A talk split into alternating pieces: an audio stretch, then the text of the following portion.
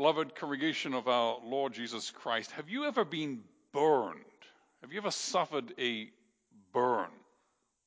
If you have, you know that it hurts badly. When I was 10 years old, I went with my father to what we called the rubbish tip, or what you would call the garbage dump. And I spent most of my childhood, when I wasn't at school or, or wasn't at church, I spent most of my childhood in bare feet. And so I went with him in the car in my bare feet. And when we got to the rubbish tip, then there were some big hills of gray sand, of what I thought were gray sand. So I, while my father was emptying out the trailer, I ran up one of the hills, and it was recently burned garbage. And the bottoms of my feet were badly burned. It was very painful. And I spent many days in bed with my feet sticking out of the blankets at the end until my feet had healed. It's a terrible pain to be burned. And it can terribly disfigure you. It can leave terribly disfiguring scars for the rest of your life if you're badly burned. Fire is dangerous. And that's why the children know you don't play with fire, you don't play with matches, you don't play with anything that has to do with fire because fire is dangerous, it burns, it hurts, and it can destroy. But fire can also be a very good thing. In the winter, it's just absolutely wonderful to have a blazing fire, to sit around it with hot chocolate or in the summer, to sit around the campfire late at night singing or just chatting or just staring into the flames, staring into the glowing embers and reflecting about life. So, what is it? Is, is fire a, a, dangerous, destructive force, or is fire a, a beautiful, comforting, life giving force? Well, it depends, doesn't it? It depends on where it is. Fire in the right place is a blessing, in the fireplace. But fire outside of the fireplace is destructive. It burns, hurts, destroys, kills. So if you're sitting at home on a cold winter day, you're sitting in the living room, there's a cheerful fire burning in the grate. That's a, that's a great thing. But how would you feel if somebody came in the front door of your house with a gas can and they splashed gas all over the curtains and the furniture and the sofa, and then they sat down and started striking matches and throwing them around the room? Would you stand for that? Not in a thousand years, because your house is going to burn down. And the children asleep in bed might die or be badly injured and burned. You're going to stop this crazy stranger with the gas can with the matches even before he gets through the front door. Well, brothers and sisters, the Bible compares the most intense and intimate love possible between two human beings compares it to a fire. Turn with me to the Song of Songs for a moment, chapter 8, verse 6. Song of Songs, Proverbs, Ecclesiastes, Song of Solomon 8, verse 6. And here the Holy Spirit gives us the following words Set me as a seal upon your heart, as a seal upon your arm, for love is strong as death, jealousy is fierce as the grave, its flashes are flashes of fire, the very flame of the Lord. A fire so strong that many waters cannot quench it, nor floods drown it. It is a powerful, powerful force. In the Old Testament, when the, the people that speak Hebrew, they want to say that something's really powerful, something's really amazing and great and glorious, then they say of the Lord. So when it says here, that the flame of the Lord, it means a massively powerful and great force, flame. And we know that the Lord is a consuming fire. Now, God teaches us in the scriptures that this powerful, blazing flame is a beautiful thing in its proper place. And what is the proper place? Well, let's turn to Hebrews chapter 13, verse 4. Off to the New Testament now.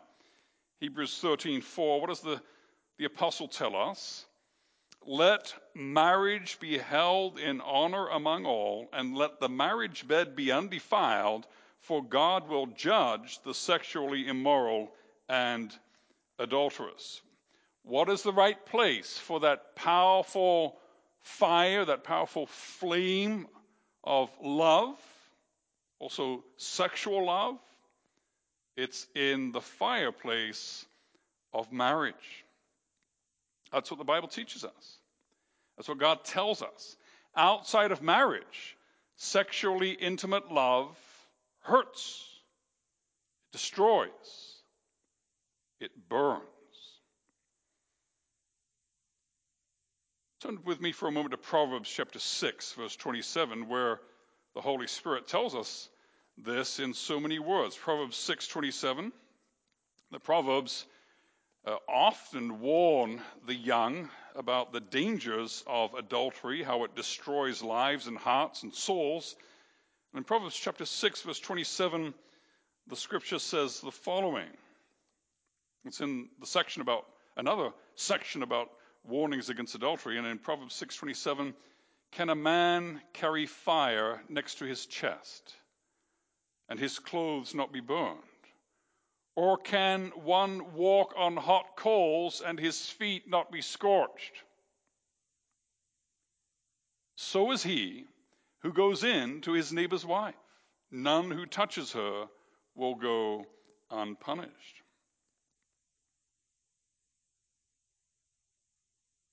That's the commandment we have before us today. You shall not commit adultery. And you know, the world looks at this commandment and says, wow, why do you even bother? Why do you follow this God that says, don't do this and don't do that, and you can't do this and you can't do that? The world says, you know what? God is, is a celestial killjoy. You can't have any fun. You can't just enjoy your sexuality. You can't sleep around. You can't enjoy sexual pleasure. Everything is so repressed. Everything is no, no, no. Brothers and sisters, we know who God is, and we know that what He says is for His glory and for our good. And we know that the seventh commandment is not God telling us that we can't enjoy life, that we can't enjoy pleasure, that we can't enjoy love. The seventh commandment is like a warning that you see on a high voltage electrical transformer. If there's 13,000 volts inside it, then there's a, there's a little symbol on the outside which says don't touch. Because you're going to be stupid to touch this. Don't open it. Don't put your hand inside. It's not going to be fun. It's not going to be pleasant. It's going to fry you. It's going to kill you. And that's the way the commandment is. The commandment is saying, be careful. Sexuality is holy and sacred and powerful for good and for ill. And there is a safe place for this powerful force. There is a safe place for this love in its most passionate and powerful form when two lives are melded together into one when there is the most intimate communion possible between two human beings, a physical union, a mental, emotional, psychological, and spiritual union where a man and a woman become one flesh. And in that environment, in that safe place, within those safe parameters, there is the promise and the potential and the possibility of new life. And that's a glorious thing. Have you ever held in your hands, in your arms, a newborn baby? It's a miracle.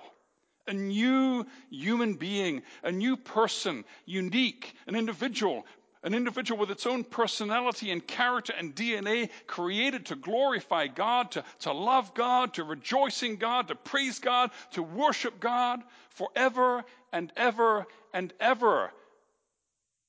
That's what God has ordained normally by His grace to be the result of pure, holy, sacred love between a man and a woman. The coming into being of a new infinity of worship for God. Because that's what each child represents. Each new child represents an eternity of praise for the Creator. We go back to Genesis chapter 1, and we see that those two things are connected. God created man, male, and female. And then right away, what did he tell them? He says, Be fruitful, multiply, fill the earth. That's built in to the structure of what love is between a husband and a wife. It is a life producing love. And we see that in chapter 2, when God officiates at the first wedding celebration, and he declares that man and woman in marriage become one flesh. And in that safe space, in that fireplace of marriage. There is this powerful, blazing flame of sexually intimate love, joy, communion. There's new life, there's glory to God within that unbreakable covenant of love between a man and a woman. And so, what we see in the family is a little bit of a picture of this blessed life that we sang about in Psalm 128 we see a little bit of the, the reflection of the character of God. You have Father, you have Mother, you have children. It's a, a Trinity which is a unity in diversity. It's reflecting the character of God, the family. And there is blessing and there is life when, in that structure that God has created, sexuality is held as holy and sacred. Now, I want to stop here for a moment and speak a word to those who are married and have new children. You may be thinking, well, what about us? You need to know that you have a special calling, and you need to prayerfully seek it. Because your marriage also is sacred and holy and intended by God for life. And if God isn't giving you your own biological children, you need to be in prayer asking the Lord to show you how your marriage will be producing and promoting life. That can be in many different ways. Either you can be promoting and producing life through the spiritual children that are yours as you reach out in evangelism and outreach and bring people to a knowledge of the Lord Jesus Christ. You can be a family which adopts or fosters children. You can be a couple who serves the community with teaching and helping care for other people's children. And there are many, many other options as well. But your marriage also is holy and sacred and life giving and you need to ask the Holy Spirit to show you how to flourish, to show you the way that He has ordained for you. So that's Christian marriage. That's marriage the way God created it to be. It's a safe structure for that blazing flame of love, which is life giving and life producing. And the devil, therefore, hates it. Because the devil hates life and the devil hates love. And the, the devil hates the birth of new people created in the image of God. And so he does everything to weaken, to attack, to despise, to mock, to ridicule, to do away with marriage and with family. And the devil sells us a bill of goods. He sells us a line. He tells us, you know what? Sexual pleasure is fun. That's what he's telling you, young people, through a lot of the books and magazines and TV shows and YouTube channels that you may be exposed to. He's telling you that sexual pleasure is just fun. Anywhere, anytime, any context, with anyone. It's a great thing, says the devil. Just take that gas and splash it around wherever and light it up. It's a lot of fun. Doesn't have to be in the fireplace. The devil hates marriage. And that's why the devil rejoices in divorce, in the hookup culture, where poor, lonely, broken sinners come together and break apart over and over and over and think that somehow this is going to be good for their hearts and for their souls. You know what the Apostle Paul says? He says, The one who spends time with a prostitute becomes one flesh with her. When there is sexual intimacy outside of marriage, it binds people together. And when they abandon each other after a one night stand, they each leave a part of their soul behind. It's like taking two pieces of paper, gluing them together, letting it dry, and then ripping them apart again. It's painful. And there are a lot of broken souls out there, brothers and sisters.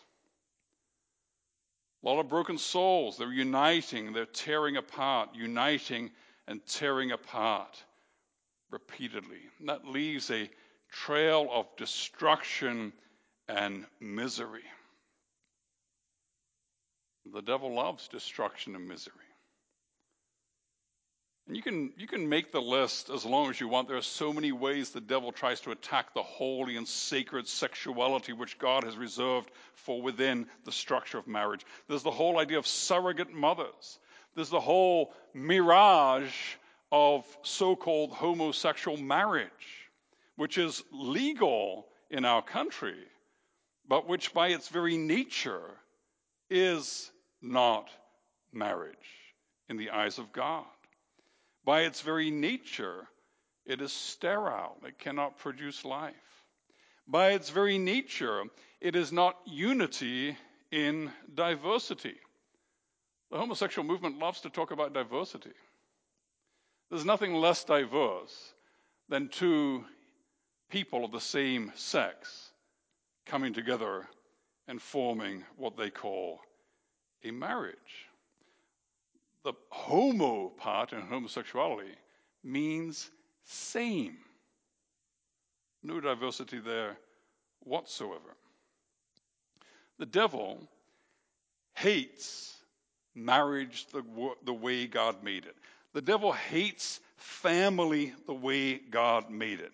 The devil loves to attack marriage, to destroy marriage, to take intimate sexual love out of the safe fireplace of marriage and randomly light this fire in any place that we desire because this brings pain, this brings destruction, this brings death, and that's what the devil loves.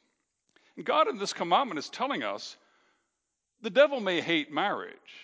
Don't you go hating it too in the way that we think as God's children, in the way that we speak, in the way that we act, marriage should be honored, valued, and protected and defended by all. And because of that, what does the commandment tell us? And what does the, the Lord's Day confess? Because of that, we ought not to play with matches. Did you see that in question answer 109? It's not just adultery that's in view here, but anything which leads towards it, anything which weakens marriage, anything which cheapens sexuality, all unchaste acts, gestures, words, thoughts, desires, whatever may entice us to un- unchastity. We read Ephesians chapter 5, didn't we? And what is the apostle telling us in Ephesians chapter 5? He's saying, don't fool around with things which tend to cause sparks or fires to flame up outside of the safe, holy, sacred place that God made for it. It's not just adultery, but anything and everything which cheapens marriage and sexuality, everything which makes love and sexuality common and base, is in fact something which aligns with the kingdom of darkness. And those who give themselves over to these things align themselves with the kingdom of darkness and exclude themselves by their actions, by their choices, from the very kingdom of God. Didn't the apostle tell us that in chapter 5, verse 5 of Ephesians? You may be sure of this that everyone who is sexually immoral or impure or is covetous, that is, an idolater, has no inheritance in the kingdom of Christ and God. Well, that's not who we are, is it? We're not the people that Paul is describing here. We are imitators of God as beloved children. We are called to walk in love, not in immorality, unchastity, and impurity. So here's the question that we're confronted with this afternoon Are you playing with fire? Are you flirting with death? Are you gorging your soul on pornography? Are you using sexuality for your own pleasure? Are you using sexuality outside of the context of holy marriage? Are you breaking your marriage vows in your thoughts, words, or actions? Are you playing with fire? Well, the scripture says, don't be a fool, because you will get burned, and others will get burned. And there are consequences for this life and for the next. If you are undisciplined and unfaithful, if you are not treating your sexuality as something that is holy and sacred and saving it for within the structure that God built for it, holy marriage, then for the sake of your eternal salvation, turn now from your sin. Repent and seek forgiveness in the Lord Jesus Christ and produce fruit befitting of repentance. Change the way that you're living. Or perhaps you're listening to this, and perhaps you're someone who has been burned by sexual sin. Sexuality, sexual intimacy, has perhaps been imposed on you either by physical force or by some kind of sick manipulation, or you've been sinned against by someone who was unfaithful to you. But in some way, you have been burned, you've been hurt by an unholy use of sexuality in someone close to you. If you're hurting, if you're in pain, if you're scarred, if you're ashamed, And I want to say a few things in the name of the Lord to you this afternoon. First of all, if it's happening in your life right now, or it's happened recently and it hasn't been dealt with, you need to reach out. You need to reach out to a trusted adult, a trusted person in the church, and you need to ask that this be dealt with. You may feel ashamed you may feel reluctant to share it with someone else. But sexual sin needs to be exposed, it needs to be dealt with. And so you need to reach out for help. Something I also want to say perhaps you've been burned by an unholy use of sexuality and you feel dirty and you feel ashamed and you feel guilty. Know this that the blood of the Lord Jesus washes you clean, and that he sees you as pure and holy. And know this also the person who took advantage of you, the person who sinned against you, the person who abused you, their sin must be paid for. Either they will confess and repent and do what is right and suffer the human penalty that they deserve and seek Christ, and then he suffers the hell that they deserve. But if there's no repentance, then they will suffer that hell themselves. Know this there will be an accounting for every unholy use of sexuality. There will be a reckoning. There will be a righteous judgment of God. No sin will go unpunished.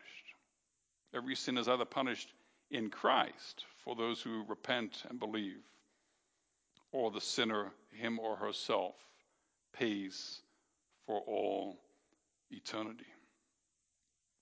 Well, these are some hard things. And because they deal with some of the most intimate parts of our life as human beings, they're kind of embarrassing to talk about. But they need to be talked about.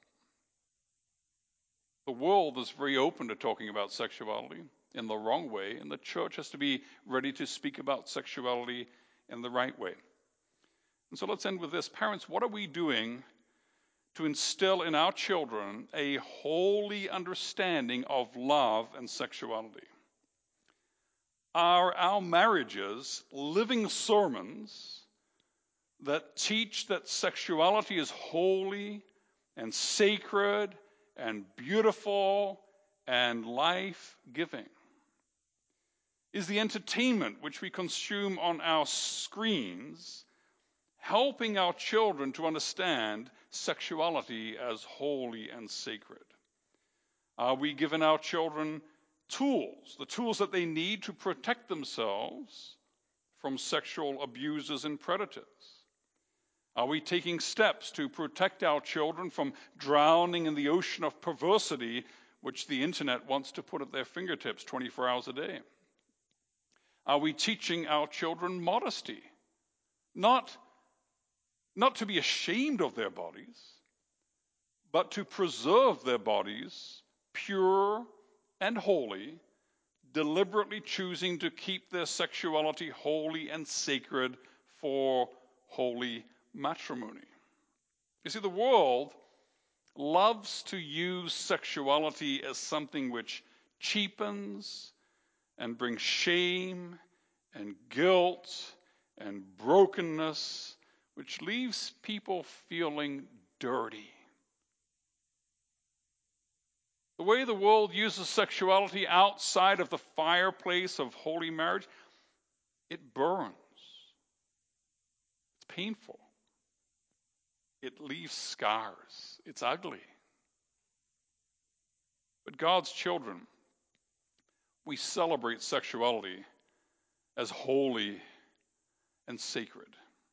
And so may holy love burn like a blazing fire in our marriages. May sexuality in the Christian life promote life and not death, promote happiness and not pain. In this way, our lives will be proclaiming the gospel. In this way, we get to show the world that God's way, the way He made the world to be, that way is good. Not just with our words, but with our lives. Let us preach the gospel. When we treat sexuality as holy and sacred, then we are not burned, but we are blessed. Amen.